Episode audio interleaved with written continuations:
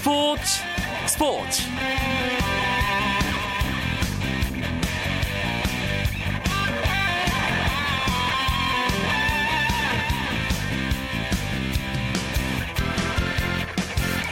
안녕하십니까 스포츠 스포츠 아나운서 이광용입니다. 메이저리그 LA 다저스 류현진 선수의 포스트 시즌 등판 시간이 최종 확정됐습니다.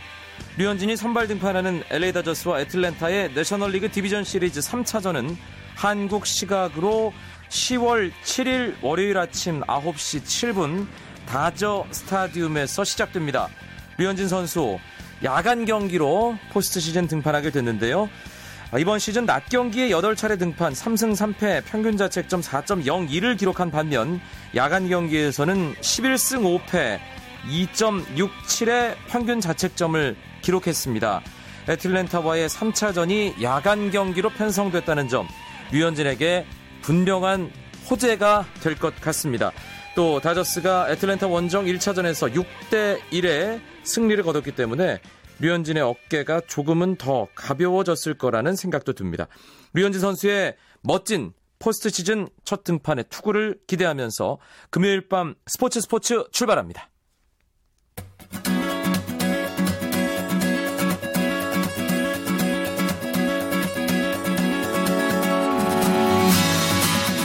오늘 프로야구는 두 경기가 치러졌습니다. 끝나지 않은 2위 싸움의 중심에 있는 넥센 히어로즈 광주 원정을 떠났습니다. 기아 타이거즈와의 이번 시즌 마지막 맞대결이자 한국 프로야구 32년 역사의 중심에 있는 광주 무등야구장의 고별전이기도 합니다. 여러 가지 의미를 담고 있는 광주 넥센과 기아의 경기. 그래서인지 정말 팽팽합니다. 3회 초에 넥센이 선취점, 3회 말에 기아가 동점, 5회 초에 넥센이 한 점, 5회 말에 기아가 다시 동점, 7회 초에 넥센이 다시 달아나자 7회 말에 바로 기아가 동점 만들었습니다. 그래서 8회 초 현재 두 팀이 3대 3으로 팽팽하게 맞서 있습니다. 넥센의 선발 투수 오재영 선수 3과 3분의 2이닝 1실점 하면서 마운드 내려갔고요. 한현희, 송신영에 이어 마정길 선수가 지금 이어 던지고 있습니다. 기아 타이거즈 시즌 9승 기록하면서 두 자리 승수를 누렸던 양현종 선수가 광주 고별전에 선발로 나섰습니다. 6이닝 2실점 1자책점 비교적 잘 던졌습니다. 하지만 승패를 기록하지 못하게 됐고요. 빌로우 선수에 이어서 신승현에 이어 심동섭 선수가 마운드 위에 있습니다.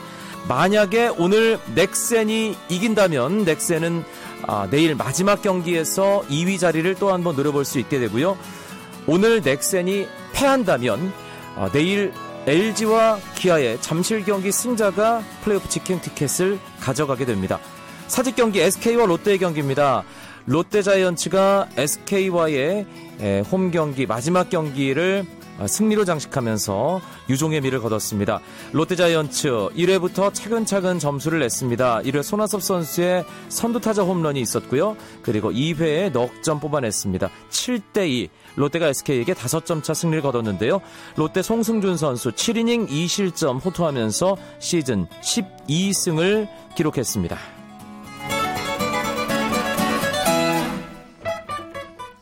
미국 프로야구 신시내티 레지의 추신수 선수가 올해 신시내티를 가장 빛낸 타자로 선정됐습니다. 메이저리그 공식 홈페이지인 MLB.com은 신시내티의 1년을 결산하면서 다양한 공격 부문에서 활약한 추신수를 팀의 올해의 타자로 선정했습니다. 터키 세계 양궁 선수권에서 여자 대표팀이 단체전 은메달을 확보했고 남자 대표팀은 결승 진출에 아쉽게 실패했습니다. 기보배와 장혜진, 윤호키가 나선 여자 대표팀은 대회에서 단체전 4강전에서 멕시코를 181대 177로 꺾고 결승에 올라갔지만 남자부의 이승윤과 임동현, 오진혁은 4강에서 네덜란드에 193대 191로 져 결승 진출이 좌절됐습니다.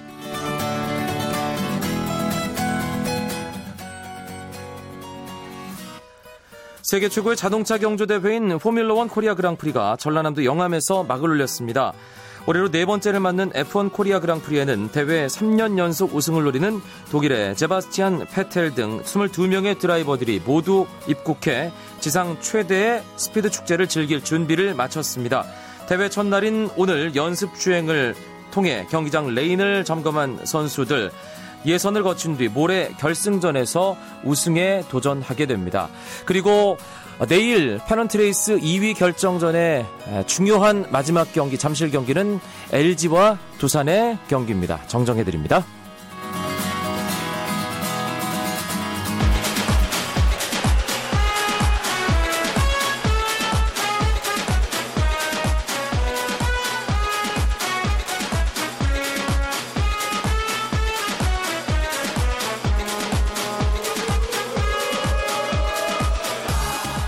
금요일 스포츠 스포츠는 취재 기자들과 함께하는 축구 이야기 축구장 가는 길로 꾸며드립니다. 이야기 손님 두 분 먼저 소개해드리죠.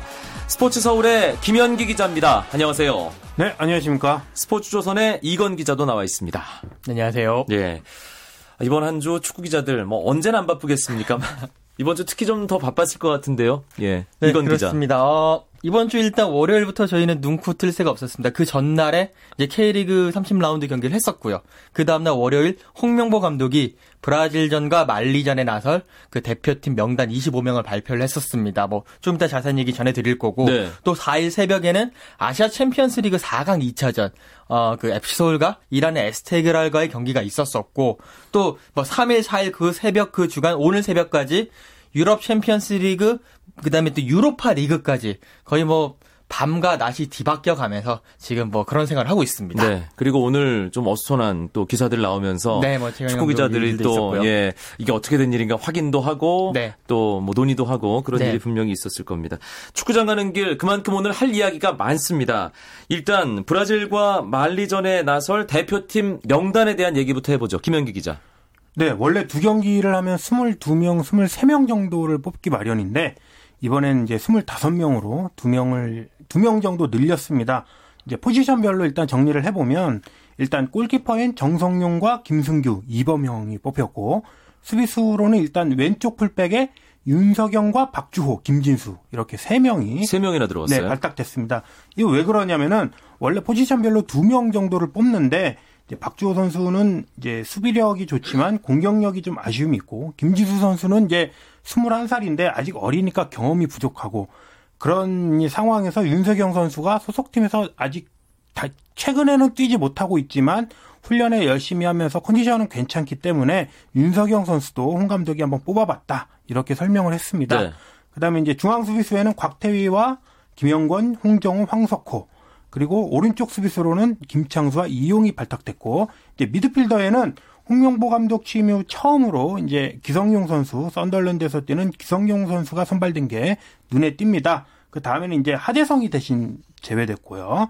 이명주와 박종우, 한국영 또 음, 손흥민, 김보경, 윤일록, 이청용, 고요한, 김태환 이렇게 10명의 미드필더들이 이제 부름을 받았고 네. 공격수 3명에는 이제 장신 공격수가 없습니다. 구자철과 지동원, 이근호가 호출받았습니다. 예, 과연 어, 기성용 선수와 박주영 선수가 어떻게 될까 네. 이런 예상들 많이 있었고요. 저희도 전망을 했는데 둘 다 발탁되지 않을 거다라는 그런 의견이 지배적이었음에도 불구하고 그렇죠. 기성용은 발탁, 네. 박주영은 어, 예상대로 제외 이렇게 나왔습니다. 그 기자회견 현장에서 역시 가장 큰 화두는 그 부분이었죠. 네. 이건 기자. 그렇습니다. 일단 저희가 기자회견 하기 직전에 이제 대한축구협회에서 나눠주는 그런 보도 자료와 함께 명단을 받을 받, 받습니다. 네. 받기 전에 뭐 기자들끼리도 의견이 부분했었는데 받고 명단을 딱 훑어보다가 기성용 선수가 딱 있다라는 걸 보면서 기자들이 좀. 설렁이는데 예. 어뭐 기성용 발탁이네 뭐 어 그리고 밑에 가니까 박주영은 없다 또 음. 웅성웅성 두 번의 웅성웅성하는 분위기가 있었고요 뭐 설마 설마 하는 분위기였는데 결국 뽑았는데 홍명보 감독은 기성용이 이번에 이제 홍명 감독이 영국에 갔지 않습니까? 거기서 만나가지고 진심 대 진심으로 대화를 했다. 뭐 본인도 많은 반성과 후회를 하고 있고 특히나 또 경기력적인 측면에서 리그 첫 경기를 보고 이제 그 다음 경기는 못 봤지만 컨디션이 점점 올라오는 것 같기 때문에 이제는 기성용이 자신의 가치를 팬들에게 보여줘야 한다라고 음. 얘기를 했습니다. 이제 그만큼 어, 기성용 선수가 물론 이제 뭐 그런 사과 문제라든지 그런 것도 충분히 자기가 이해하고 있다라고 얘기를 한 거고 그리고 기성용의 기량이 대표팀에서 이제 꼭 필요하다라는 것을 역설을 한 거죠. 네. 대신에 이제 박주영 선수 같은 경우에는 아직까지는 그 뭐 팀에서도 뛰지 못하고 있는 부분도 있고 그 다음에 또 이제 그 홍명호 감독이 확실하게 얘기하는 게 아직까지는 박주영 선수를 뽑아야 될 때는 아니다. 네. 하지만 그 원칙이란 부분, 그러니까 팀에서 뛰지 못한다고 해서 꼭 안 뽑겠다는 그런 원칙이란 부분을 뭐 그렇게 지키려는 그런 게 아니라, 그러니까 우리 팀에 도움이 되면 원칙도 패, 이제 패할 수 있다. 사실 다른 선수들 같은 경우는 팀에서 뛰지 못함에도 부름받은 선수가 있으니까요. 그렇죠. 윤석영 선수가 그 얘기를 했지만 윤석영 선수가 가장 중요한 부분이죠. 그 이제 윤석영 선수를 뽑았다는 것도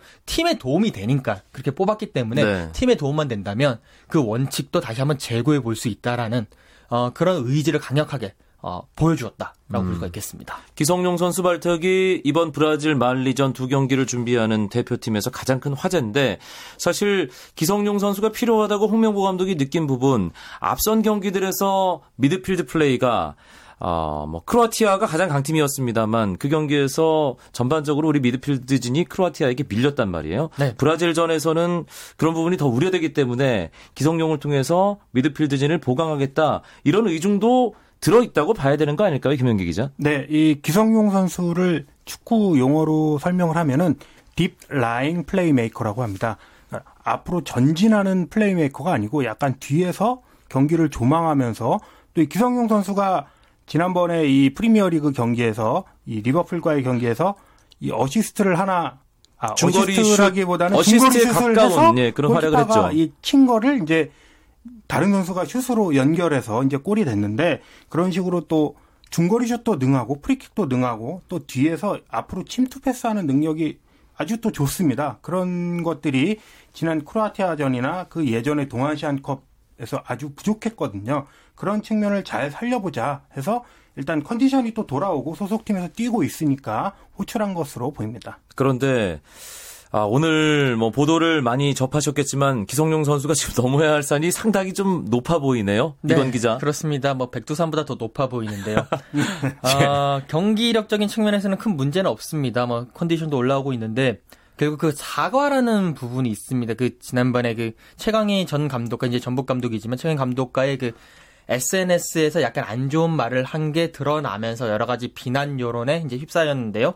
홍명보 감독도 그 부분에 대해서 어 그 깊이 반, 그러니까 기성용 선수가 깊이 반성을 하고 있고 그리고 분명히 본인이 해결해야 할 것이다라고 얘기를 했고 영국에서 그 얘기를 나눴다라고 공개적으로 얘기를 했잖아요. 네네. 그리고 예. 이제 기자 간담회에서도 이제 기자들 상대로 그런 얘기를 하면서 기성용 선수가 진심 어린 사과를 할 것이다. 그러면서 약간은 뭐 표현상으로는 사과를 하지 않으면 뭐 내치겠다 뭐 이런 식의 얘기가 있었는데 그게 뭐 굳이 내치겠다는 얘기는 아니고 그만큼 네. 사과를 해야 된다라는 그 당위성을 얘기를 한 것이었거든요. 그리고 사과를 할 것이다라는. 예, 그런 예상에 대한 확신도 들어 있는 거고요. 그렇죠. 그리고 아마 또 사과를 할 것입니다. 기성용 선수 입장에서는. 그런데 이제 오늘 아침에 또 기사가 나온 게 그 이제 그 사과를 받는 당사자라고 해야 되겠죠. 그 이제 최강희 감독이 또 아 기성용이 굳이 그렇게 사과를 할 필요가 없다라고 얘기를 하면서 뭔가 조금 이제 그렇게 얘기를 했는데 어 일단은 기성용 선수가 상당히 민감한 문제지만 기성용 선수가 이제 리그 경기를 마치고 와서 어찌 됐건 간에 분명히 진심 어린 사과를 할 것이고요. 그리고 또 뭐 최성 최, 아니, 그 최강희 감독 같은 경우에도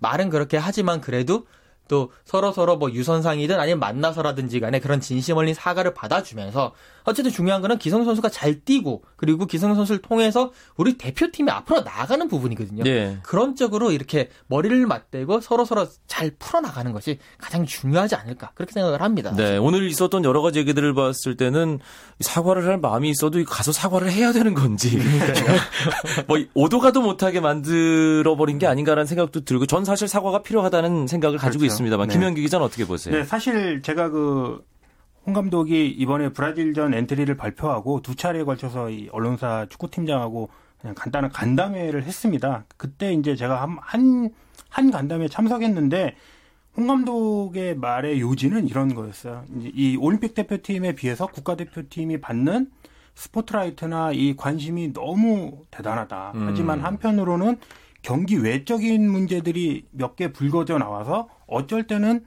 자기가 지칠 때도 있고 버거울 때도 있다. 그래서 대표팀을 조금 더 도와달라 이런 얘기였거든요. 네. 문제를 회피하겠다는 게 아니라 자기가 풀어가겠지만 또 축구 팬들, 국민들도 조금 더 홍 감독이 홍 감독을 믿고 어차피 홍 감독이 이 내년 브라질 월드컵을 책임지는 이 장수의 입장이기 때문에 그런 면을 좀 생각해야 되지 않을까. 기성용 이 선수 사건도 그런 측면에서 좀 이해를 해야 되지 않을까 생각합니다. 네, 브라질 말리전. 브라질전이 다음 주 토요일입니다. 저희 다음 주 축구장 가는 길 바로 다음 날이기 때문에 브라질전 말리전과 관련한 좀 더 자세한 분석은 다음 주 축구장 가는 길에서 계속 이어가도록 하겠습니다. 스포츠 스포츠의 금요일 코너 아, 축구장 가는 길 스포츠 서울의 김현기 기자, 스포츠조선 이건 기자와 함께하고 있습니다.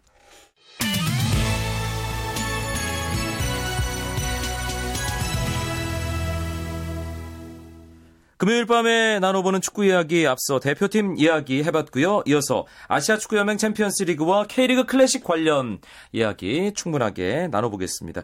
일단 어, 우리 시간으로 목요일 새벽이었죠. 수요일 바, 자정이 박, 막 지난 시간 이란 테헤란의 아자디 스타디움에서 AFC 챔피언스 리그 4강 2차전 FC 서울의 이란 원정 경기가 있었습니다.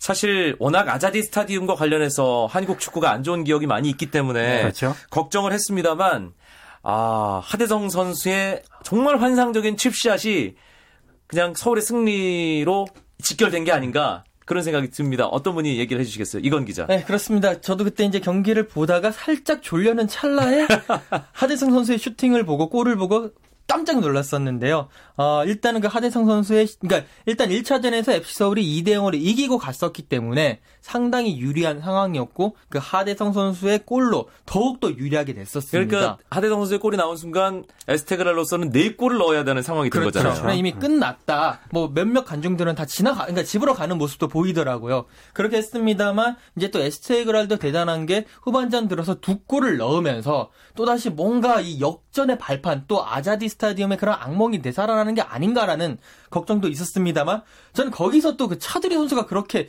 기민하고 민첩한 움직임을 보여줄 줄 몰랐었거든요. 그렇게 상대 수비 선수 접는 모습은 꽤나 오랜만에. 그러니까요. 이 수비수로 이제 오른쪽 측면 수비수로 가고 난 이후에는 잘 안 보여주는 모습이었는데 상대 페널티 지역 안에서 헛다리 집기로 그 파울을 얻어내면서 결국에 김진규 선수의 페널티킥 골을 어, 어, 이제 이끌어냈고 2대 2로 이제 비기면서 FC 서울이 1, 2차전 합계 4대 2로 어, 결승전에 진출하게 됐습니다. 네, FC 서울로서는 팀 뭐 역사상 처음으로 AFC 챔피언스 리그 결승에 진출한 거고요. 그리고 참 K리그가 AFC 챔피언스 리그에서 강하다는 것이 2009년 성남부터 시작을 해야 하는 거죠. 2009년 포항이죠. 아, 포항이죠. 네. 포항 2010년 성남, 2011년 11년 전북의 전북. 결승 진출. 네. 알사드에게 아쉽게 패하긴 했지만 그 지난해 울산. 그러니까 5년 연속 결승 진출입니다. 다섯 개 팀이 돌아가면서 그것도 5년 연속 같은 팀도 없어요. 그렇죠. 예. 정말 세계 축구사에도 잘 찾아볼 수 없는 정말 K리그 클래식의 클래스를 증명한 그런 사건이라고 생각합니다. 네. 아, 이제 FC 서울이 10월 말, 11월 초, 홈 앤드 어웨이로 결승을 치러야 되는데, 네. 아, 결승전 상대, 생각만 하면 좀 무섭습니다. 그렇습니다. 아, 중국의 광저우 에버그란데인데요. 어, 4강 1, 2차전 어마어마한 결과로 이겼죠? 네, 김현기. 에, 이건 기자. 네, 가시아 레이솔과의 경기에서 2승을 거뒀는데 특히나 2차전 같은 경우에는 4골을 넣으면서 완전 대승을 거두면서 이 팀이 아시아에서의 그 지금 아시아의 맨체스터 시티라는 별명을 가지고 있거든요. 그만큼 어, 호화 멤버를 자랑하고 있는데 외국인 삼총사가 대단합니다. 지금 무리키 선수는요, 어, A, AFC 챔피언스 리그에서 13골, 콩카 선수가 8골, 엘케손 선수가 4골입니다. 어, 그리고 이 팀에는 김영권 선수도 뛰고 있고, 우리나라 네. 대표 선수죠. 중국 대표팀 선수만 7명이 지금 포진해 있는, 거의 뭐 중국 대표팀의 아시아 올스타와 그리고 뭐, 한국 국가대표팀 주전 수비수. 그렇죠. 예. 거의 뭐 완전 올스타라고 볼 수가 있는데 올 시즌에 이 팀이 승리 수당만 해도 받은 게 벌써 228억 원입니다. 어, 제가 알기로 FC 서울이 한 1년 예산 정도가 한 250억 원뭐그 정도 사이가 될 예. 것 같은데 그거를 승리 수당으로 냈고요. 만약에 또 우승까지 하면 뭐한 100억 정도 가까이 되는 그런 돈을 낼 만한 그러니까 엄청난 재력을 바탕으로 한 어, 최강팀이다. 지금 모든 언론들이 그러니까 비다 중국 언론뿐만 아니- 아니라 해외 언론, 아시아 언론들이 모두 이 광저우 에버그란데의 승리를 점치고 있다라는 게 그래서 에피소드 좀더 잘해줬으면 좋겠습니다. 네, 참 힘든 상대를 만났습니다. 이 AFC 챔피언스 리그 결승과 관련된 얘기는 저희 또 10월 중순 넘어가는 축구장 가는 길 시간에 자세하게 나눠보도록 하겠습니다. 이번 주에 또 하나 국내 축구계의 이슈는 어, 성남 일화를 결국 성남시가 어, 시민구단으로 어, 재탄생시키겠다 이런 결정을 한 건데요. 하지만 아직 어, 넘어야 할 과제들이 있는 거잖아요, 김현기 기자. 네, 우선 시민 구단이기 때문에 재정 문제가 가장 큽니다. 이제 모기업 모기업이 지원하는 자금을 쓸 수가 없고 이제 세금 아니면은 스폰서라든가 시민 주주 후원금을 최대한 많이 받아야 되는데 이 예상되는 연간 이 재정이 120억 원 정도 들어갈 것으로 추정된다고 해요. 최소 금액이잖아요. 네. 사실 이제 기존의 시민구단이 세금이 너무 많이 들어가서 뭐 좀 안 좋은 말로는 세금 잡아먹는 귀신이다 이런 얘기도 있는데 성남 같은 경우는 수도권에 있고 또 그 판교 테크노밸리라든가 좋은 기업들이 많이 있고 또 시민들의 이 축구 열기도 좋기 때문에 그런 식으로 재정 문제를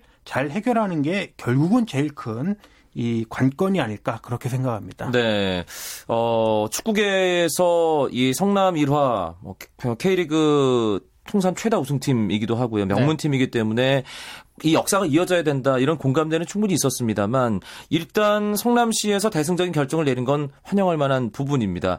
하지만 이후에 그 김현기 기자가 짚어줬던 예산과 관련된 문제들 그리고 시의회에서 또 통과돼야 된다는 예전에 안양과 부천시의 사례에서도 그런 부분이 있었잖아요. 이건 그렇습니다. 예. 그렇기 때문에 그 시의회 시의원들도 잘 설득을 해서 대의 명분이라든지 여러 가지 어 profit 그러니까 이득적인 부분을 잘 설명을 해야 될 겁니다. 네 그렇기 때문에 사실은 이번에 AFC 챔피언스 리그에서 우리 FC 서울이 좀 좋은 결과를 얻어서 그렇죠. 예, 아, 성남 시민 구단 탄생 그리고 어, 메인 스폰서를 유치하는 데 있어서도 이 K리그 클래식에서 어, 명문 구단이 되고 우승을 하고 AFC 챔피언스 리그에 나가는 것이 얼마나 큰 이득이 되는 부분인지를 좀 잘 보여줬으면 좋겠다.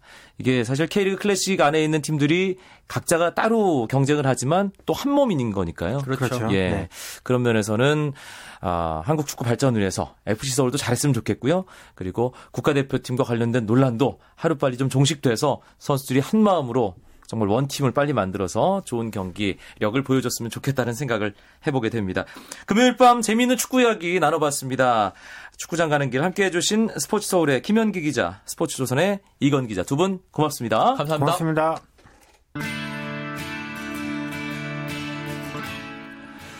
프로야구 광주 경기 상황 궁금하시죠? 아직 경기 안 끝났습니다. 8회 말 이제 기아 8회 초 넥센 공격 계속 진행 중인데요. 넥센이 4대 3으로 기아에게 한 점 앞서 있는 그런 상황입니다. 스포츠 스포츠 내일 토요일입니다. 9시 20분부터 최시중 아나운서와 함께 하시고요. 저는 월요일 밤에 다시 인사드리죠. 아나운서 이광용이었습니다. 멋진 금요일 밤 보내십시오. 고맙습니다. 스포츠 스포츠